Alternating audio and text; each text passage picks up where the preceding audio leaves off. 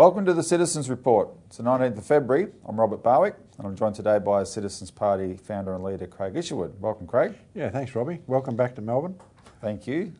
I got to skip lockdown. I'll tell you why in a minute. so, in this week's Citizens Report, overturn the Canberra chessboard and how a postal bank would transform Australia. Now, before we begin, though, Craig, we have we have an announcement. Um, our YouTube viewers will likely have already noticed this. We have a brand new documentary, and it's an actual documentary, not just talking heads, um, properly produced by our excellent production team here. It's called Taking on the Banks The Truth About the Australia Post Cartier Watches Affair, which we're going to do an update on today about the campaign we're on. But this documentary lays it all bare. It tells it from beginning to end.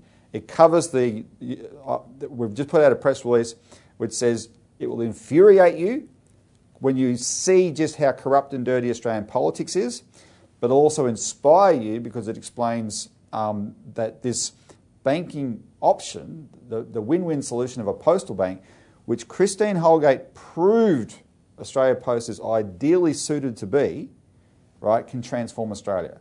And it, it, it exposes Scott Morrison's relationship with the banks, um, the, the disaster Australia Post was before she got in there, etc., and, and gives you the context why people like us were instantly suspicious when we saw that attack on her in Parliament back in October last year and why we got involved in this. Yeah, it brings it uh, all together, right? I mean, it, it, brings all these elements that you keep people keep watching this campaign of ours and yeah. brings it all together in one place, and, and it is exceptionally powerful. No, exactly. So we, we, we cannot recap everything every time we do a show. Yeah. Right. We hope we, we just hope people have been um, following it along. If you're new to this, watch that documentary. But don't just watch it. We need you to watch it and share it as widely as possible and with your members of parliament. We'll talk about that more in a second. Now let's get on to today's show. Overturn the Canberra chessboard. And yes, I did skip lockdown because I went to Canberra last week. I had to go two days early because Melbourne went into lockdown and we had till midnight to get out, or else we'd have to isolate in Canberra. So I got a flight and got up there because we'd planned all these meetings. And I was there with um, Angela Cramp of the Licensed Post Office Group. And we'll play a little clip later of Angela and I in, in Parliament House giving you an update. Um, but it was a brilliant week. I mean, I've people who know the Citizens Party and me know I, I do this quite a bit, um, and uh, over the last three years. And in fact, Craig, this this week was the third anniversary of that infamous first one around the bail-in law. Yeah. Right. This is the third anniversary of the of the Valentine's Day massacre of democracy when they ran through bail-in. Um, so I've been yeah I've, I've, been very active in Canberra all that time. Haven't been for 12 months because of the the uh, the pandemic um, disruption, but I was back. Now what we found, though, the reason I'm calling this overturn the Canberra chessboard is members of parliament think of politics like a game of chess. And they're thinking politically moves, you know, many moves in, a, in advance, right? This sort of thing. Um, and when you're in that room, that building, that the, the Canberra bubble, right, it would seem all important to them, right? Who's, who's down the hall that I need to be allying with or, or tacking or all that kind of stuff, right? And a lot of it, that, that's how they think. And that doesn't mean they're bad people. Some are, some are bad people, some are very good people, but that's how they think. This is real life. It's not a game of chess, right? And what happens is when we come along representing the real life needs of the public on matters of fundamental importance because it affects their lives, that's how you've got to think of it. We are overturning that chessboard. Because when you're having these discussions with politicians, they think, you know, you, you, know, they, they mean well, and they're going, oh, this, this. Most of them were saying, oh, you won't, you won't be able to get Christine Holgate reinstated, right? And then when we got through to them, just how much the backlash is growing here that we represented, it overturned the chessboard in their mind, and suddenly lots of things are possible. Yeah, you, t- you took to Canberra the fact that we talk to 500 to 1,000 people a week directly on the phone from our team and we get the direct feedback of what people are actually yes. thinking, and it's not necessarily what the politicians get, except when they call our members and uh, activists call the MPs. Well, you know, they assumed in this case that the Australian public would think, ah, some fat cat CEO spent money on silver watches or whatever, stuff her. And of course, people did think that when they first heard about it. But the minute they heard there's another side, everyone's knew, aha, we knew there had to be another side because that, they, they don't need to be convinced how dirty politicians are, mm. right? And, and then we were reflecting the, the, the genuine backlash that's out there. So there was some specifics though that made a difference, and one of those specifics is we got through to them the fact that Christine Holgate has not resigned because the government, the government has tried to bluff this. They, they, they um, misrepresented her standing aside. They misrepresented her resigning, and they assumed she would go away and the licensed post offices would go away and the public wouldn't care because it was over fancy watches, right? And now they've got a problem because Christine Holgate is standing firm with the licensed post offices. They're 100% loyal to her, and the public that's learning what happened here and the bigger issue relating to the banks is getting behind this. And they've, they've, they've actually got a, a, a they, they, understand they've got a political problem that they have to address. Um, my presence helped, I must say. Angela Cramp is an excellent spokesperson for the, for the licensed post offices. She is, she is she's one of my new heroes right? She, what she's gone through to represent her group over many years um, through difficult, difficult times. They were, they were second class citizens in Australia Post. No, none of the management, none of the government cared they were going bankrupt all those years. So when Christine Holgate changed that, right, um, first of all, hats off to Angela for surviving all those years and then knowing that no one's going to convince her that Christine Holgate was not the best thing that ever happened to that organisation. And so she's now putting, marshalling all their troops to say, no, we're going to fight for this person to be restored, right? So they got that. My presence as the Citizens Party is, listen, buddy, um, you, you're a National Party MP or a Liberal Party MP, etc. You, your constituents rely on these post offices, right? And they will get behind, when they hear about this, they'll get behind the political people who champion them. And I'm here, you've got a political problem. And they got that too, mm. right? So that was good. But anyway, um, I want to show you a clip. This clip personifies what we achieved last week in Parliament. Now, one of the first MPs to take this up and, and really champion this was Bob Katter. Bob Katter on these kind of issues and banking issues, is the greatest man in Parliament. He's now the father of the House, um, which means he's the longest serving member of Parliament. He's an independent because he will not, he never wanted, he never went along with the corrupt deals the major parties got into over economic policy, etc. And now, of course, politics is coming more around to, to his way of thinking. He got this. He did some media stuff with Christine that hopefully we'll be able to highlight um, next week. But he decided he wasn't going to let the government get away with continually bluffing on this. So I'll tell you, so what happened was yesterday in question time, the Minister for Communications, Paul Fletcher, who is one of the people that shafted Christine Holgate, he gets up there and this subject came up because NBN was reported to have given big bonuses as well he drew a comparison to Christine Holgate and he said in passing that she had resigned. Bob Katter wasn't even in the chamber, Craig. And when he heard that, he grabbed his suit coat, running down the hall as he's putting it on, ran to the chamber and did this. Significant issue of market power in the market for the, digital advertising. The Minister will resume his seat. The member for Kennedy on a point of order. Uh, Mr Speaker, if a person knows that a person, a minister, is lying, is it my duty to stand up and say that he's lying? Christine Holgate never resigned. The member, now, don't tell lies the, to the House. There you go.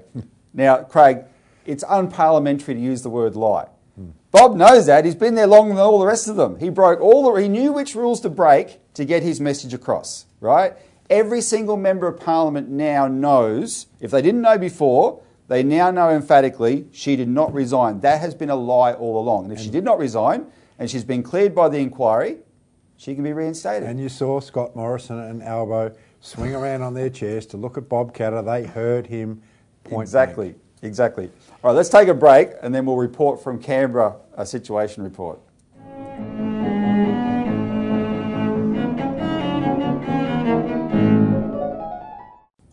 Welcome back to the Citizens Report. Now I want to play you a clip from Canberra that Angela Cramp and I recorded yesterday at the end of our week of meetings, and where you'll get to hear from Angela firsthand the what um, how how it went for her, and you'll get to see some of the Canberra scenery as we're talking.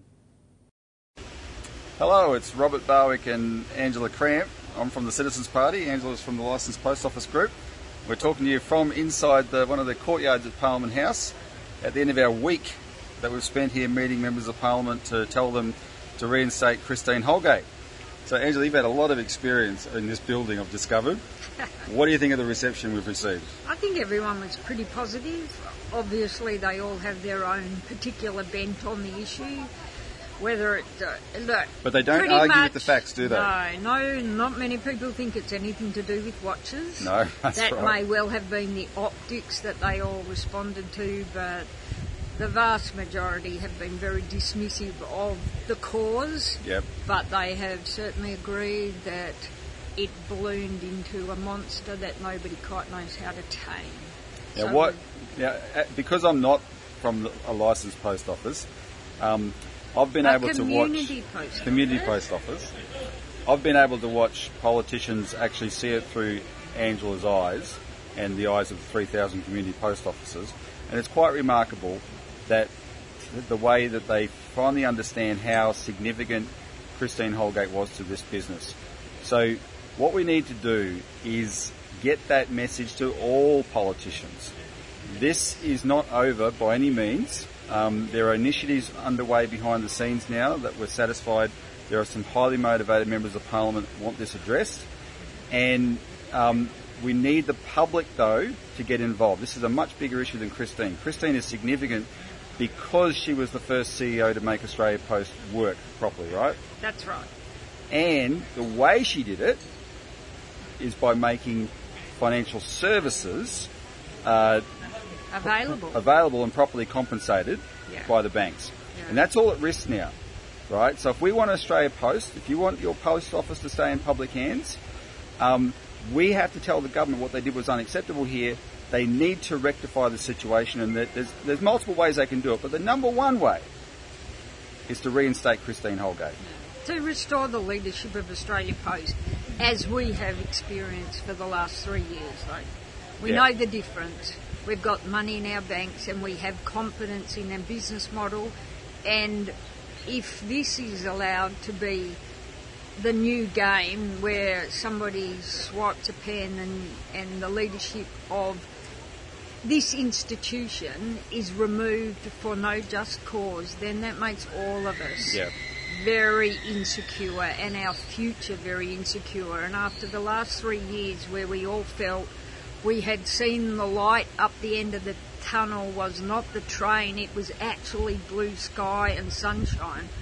We want that back. And the way for that to come back into our lives is that the government, the minister, and the board of Australia Post is accountable to every one of us. There's more than 80,000 of us that really make this business work, and it should not be up to somebody's rant or somebody's just light bulb moment that puts in jeopardy the security, the confidence, and the future of this icon.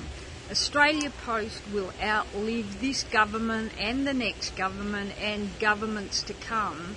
It should be run well, it should be accountable to the people below, not the people above. Exactly.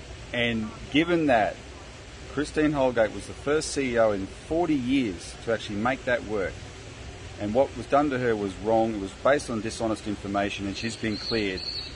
Tell your politicians stuff the way they think about politics, right? Or the optics and all this kind of stuff. What was done was wrong, and they should reinstate it. So we need everyone calling politicians about this because you're not just defending Christine, you're defending the whole of our our public postal office. And if we do that And- uh, and, stop it being privatised, Yeah, we can turn it into a bank. We're calling, we're calling for a successful Australia Post under a successful, a proven successful leader. We're in a period of transition. This business needs to reform to meet the future, and we do not like many of us that have been around for the last 15 years have already been through one reform uh, leadership, and all we did was change the colours of the trucks and go round and round in circles. We want somebody who's actually got a vision that will make this business work. We saw it.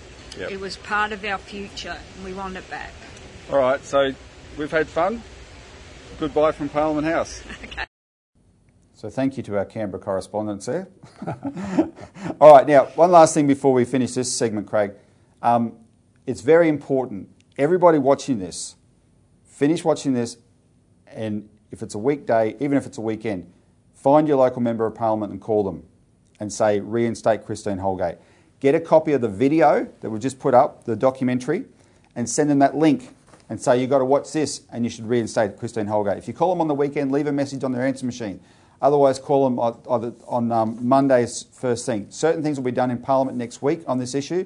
We need them to be getting a flood of calls while they're in there in Parliament, right? So go to the link and um, look up your local member of Parliament and get their Canberra number and say, you must reinstate Christine Holgate. So they know there is feeling out there. There are people who are onto this, right? And they have a political problem and need to do something about it.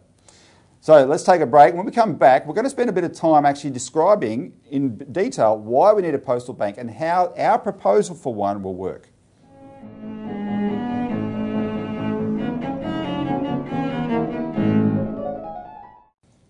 Welcome back to the Citizens Report. So, this episode is called How a Postal Bank Would Transform Australia, this segment, sorry.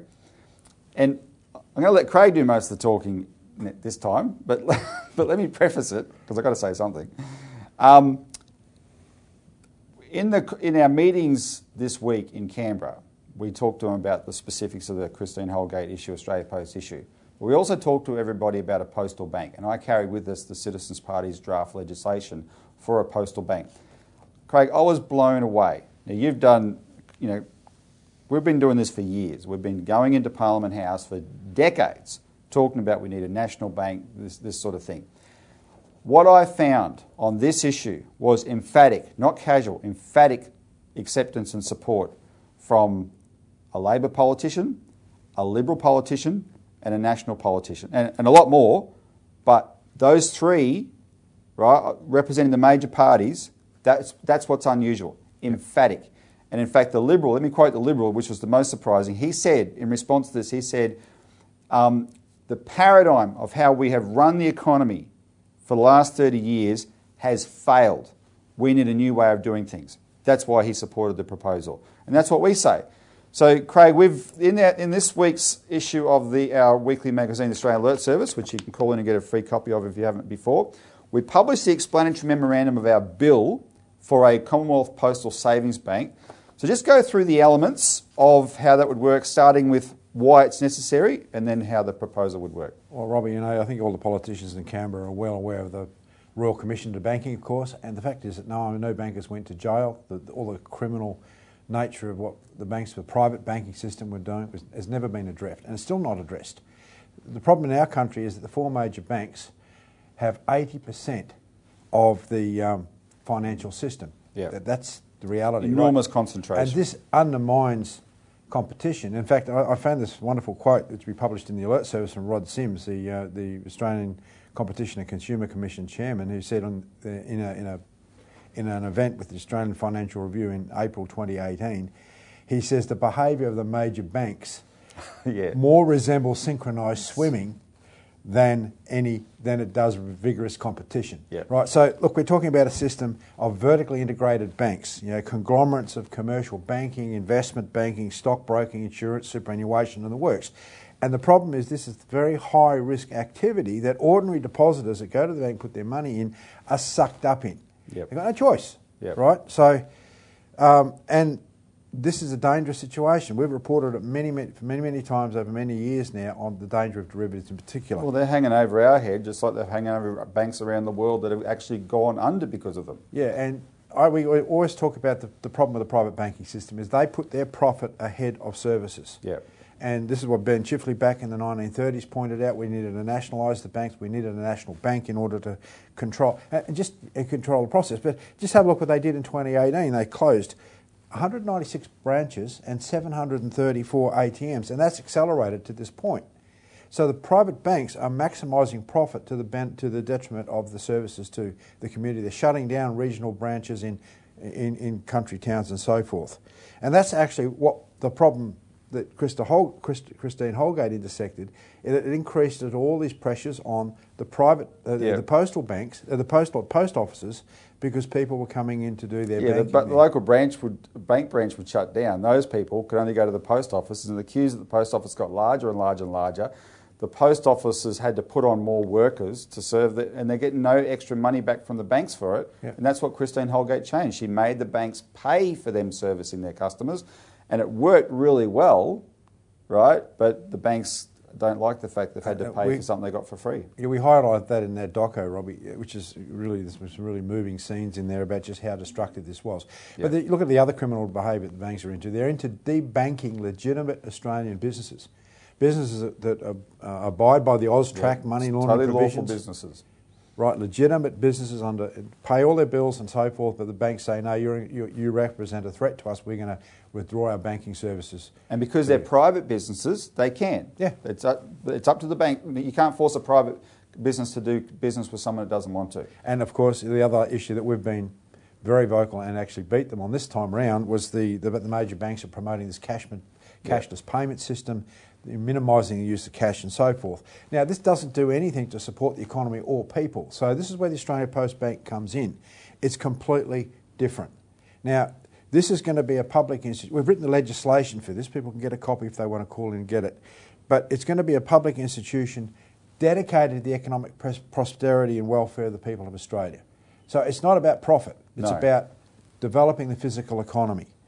It's going to promote genuine competition in the banking system because that's what Chifley said back in the 30s was needed. You can't keep these bastards honest unless you've got something to, to, to keep them honest with. This is what Curtin and Chifley did during the war with the Commonwealth Bank. They used the regulations through the Commonwealth Bank to keep the private banks under control and so that they wouldn't profiteer from the shortages of the war. And Craig, even though the Commonwealth Bank in the post-war decades was a, was, was a shell of how powerful it had been in the war, it was still a public competitor to the private banks. And you look at the massive profits that we've become used to by private banks in our era of billions and billions. That all started when the Commonwealth Bank was privatised in 1996. Yeah. So the post bank will be, you know, in the local post offices. It's going to be there to provide the basic deposit and financial services required for all Australians, separated out from the financial risks that come uh, from investment banking and all sorts of things like that. It's also governed, guaranteed by the government, Robbie. Everyone's deposit's guaranteed because it's Yes. a government-owned institution. So when people say, What do I do with my money? You help us fight for a postal bank so you know that you can put your money in there and it'll be 100% safe. Yeah, and, and see, uh, it, it actually ensures because it's dedicated to services. It ensures that ru- rural and regional communities actually have access to banking. Uh, it means that low-income metropolitan areas where the banks have withdrawn because they say, "Oh, it's not profitable for, for us to be here," people have an opportunity to go and participate in the banking system. And if you have a look at this graph that we've got in our alert service, you know this shows the number of Australia Bo- uh, Bank uh, uh, outlets that are further than 50 kilometres from the nearest bank branch. And it's And stunning. that's and that, look look at the distribution on that map. Private banks would never do that. That that is Australia Post Network. It's first and foremost a service, and that's what would make it perfect to be a bank. Yep, and a publicly owned, government-owned bank cannot discriminate, against lawful businesses. So people, you know, they can't do what the private banks are doing because they're not private; they're publicly owned. They're publicly there to represent the laws of the nation, and if people are lawful in their activities, they can participate in the banking system. And that's very important, Craig. You- yeah, so that any lawful business knows that that's the government one that they can do that. And cash is the other uh, issue. Yeah. Now listen, we're going to have to we're going to we're going to say goodbye to our Channel 31 viewers. Um, so get involved though, Channel 31. You can go onto YouTube and watch what we're going to do now because we're going to go through how our proposal will specifically work in terms of structure. So thanks for tuning in, and we'll keep going with YouTube viewers. So now we want to talk about the structure of our proposal, which we call the Commonwealth Postal Savings Bank, which we've put in legislative form, because the structure is, is um, there's, there's, there's various models you could use. This is the one we've chosen, and we'll, we'll, um, we'll see what sort of feedback we get, etc. But so, Craig, let's go through the details. What, what are we looking at? Robbie, this is a brand new national corporation which will establish, not brand new in idea because it model, it's going to emulate what was done uh, with the 1912 version of the Commonwealth Bank, and it's going to be working alongside Australian post offices. In other words, the branches of the bank will be in the post offices. Now, just quickly, that means, and people will be clear on this, we're not talking about Australia Post, the corporation, getting a banking license. That's right. We're talking about a new public corporation that is a bank that exists entirely to function within the post offices. Right? So the Australia Post can still function as primarily a postal service, but they will have this extra uh, facility which they will be the agents for. But Robbie, it's really important that the bank would then compensate Australia Post for Yes. being an agent of its financial services, and yeah, so and there's various things about this because unlike the current bank at post arrangements with the private banks, this would be a permanent arrangement, legislated as a per- permanent arrangement, um, which is not the case with the current. Uh, No, right now, the private banks could say, yeah, like the ones who did this deal in 2018, they did a deal because they saw they thought, okay, that is worthwhile for us. But at any moment, they could say, okay, no, no, we, we don't see the value in it for us anymore. And if they all decide that, Australia Post is back to where it started, right? And one of the things we're trying to achieve here is not just a bank, a public bank, but we also need a postal service. And the problem is around the world, Craig, postal services have had hard going because of technology. People are sending less mail. So the model that, that Christine Holgate saw and has worked in other countries is combine the two so that the financial services subsidise the postal services, and this is what our proposal would do. And it's important, Robbie, that we protect this infrastructure, this Australia Post infrastructure. Therefore, the bank would have to pay Australia Post Yes. the actual cost of servicing its customers, not a dollar thirty-eight for twenty minutes work, No. as you'll see in the doc. I mean, that's Yeah. disgusting. And Yeah. and this is what you, know, you get away from the situation where the post office became, in effect, subsidising entire communities for banking services because, and, and they were going broke. Yep. Right, so that's very, very important, and because this can, it will secure this arrangement with this, the, the, bank will, will secure Australia Post a permanent source of external revenue, so they can maintain a, a very vibrant, um, guaranteed. The licensed postal post office's viability will remain secured forever. And then when you're in the regional areas, Robbie, where the banks have all pulled out, you'll have the bank providing um, and meeting the demand for face-to-face banking. Um, you know, because most of the private banks have pulled out. You know, as again, I tell you what, even politicians, Craig, I, some of them I met, you know, they, they so glibly said, yeah, but we're all moving to internet banking. Well, even if that's true, you know, that's not actually true. There's a whole segment, especially elderly people, etc., who aren't interested in that. It's too hard. But in rural Australia, are you going to have NBN central Melbourne quality internet all around Australia? No, you don't, right? And so there will always be. Well, let the government wheel that out, roll that out, right? Pay for that. But in the meantime, people need to know that they should be confident in their banking. Face to face is what makes them confident, and that's why this, these officers will do an excellent. a lot of trade. people say, Robbie, oh, they'll just put an ATM in our town. No, they won't, because ATMs cost a lot of money Yeah. to service, right? So the, the, the bank's going to guarantee retail banking for people, right? The other thing is because the post offices already exist, it doesn't have to build expensive post uh, you know, Yes. bank branches. It can use the existing uh, infrastructure um, of the Australia Post, meaning they can be anywhere there's an Australia Post branch.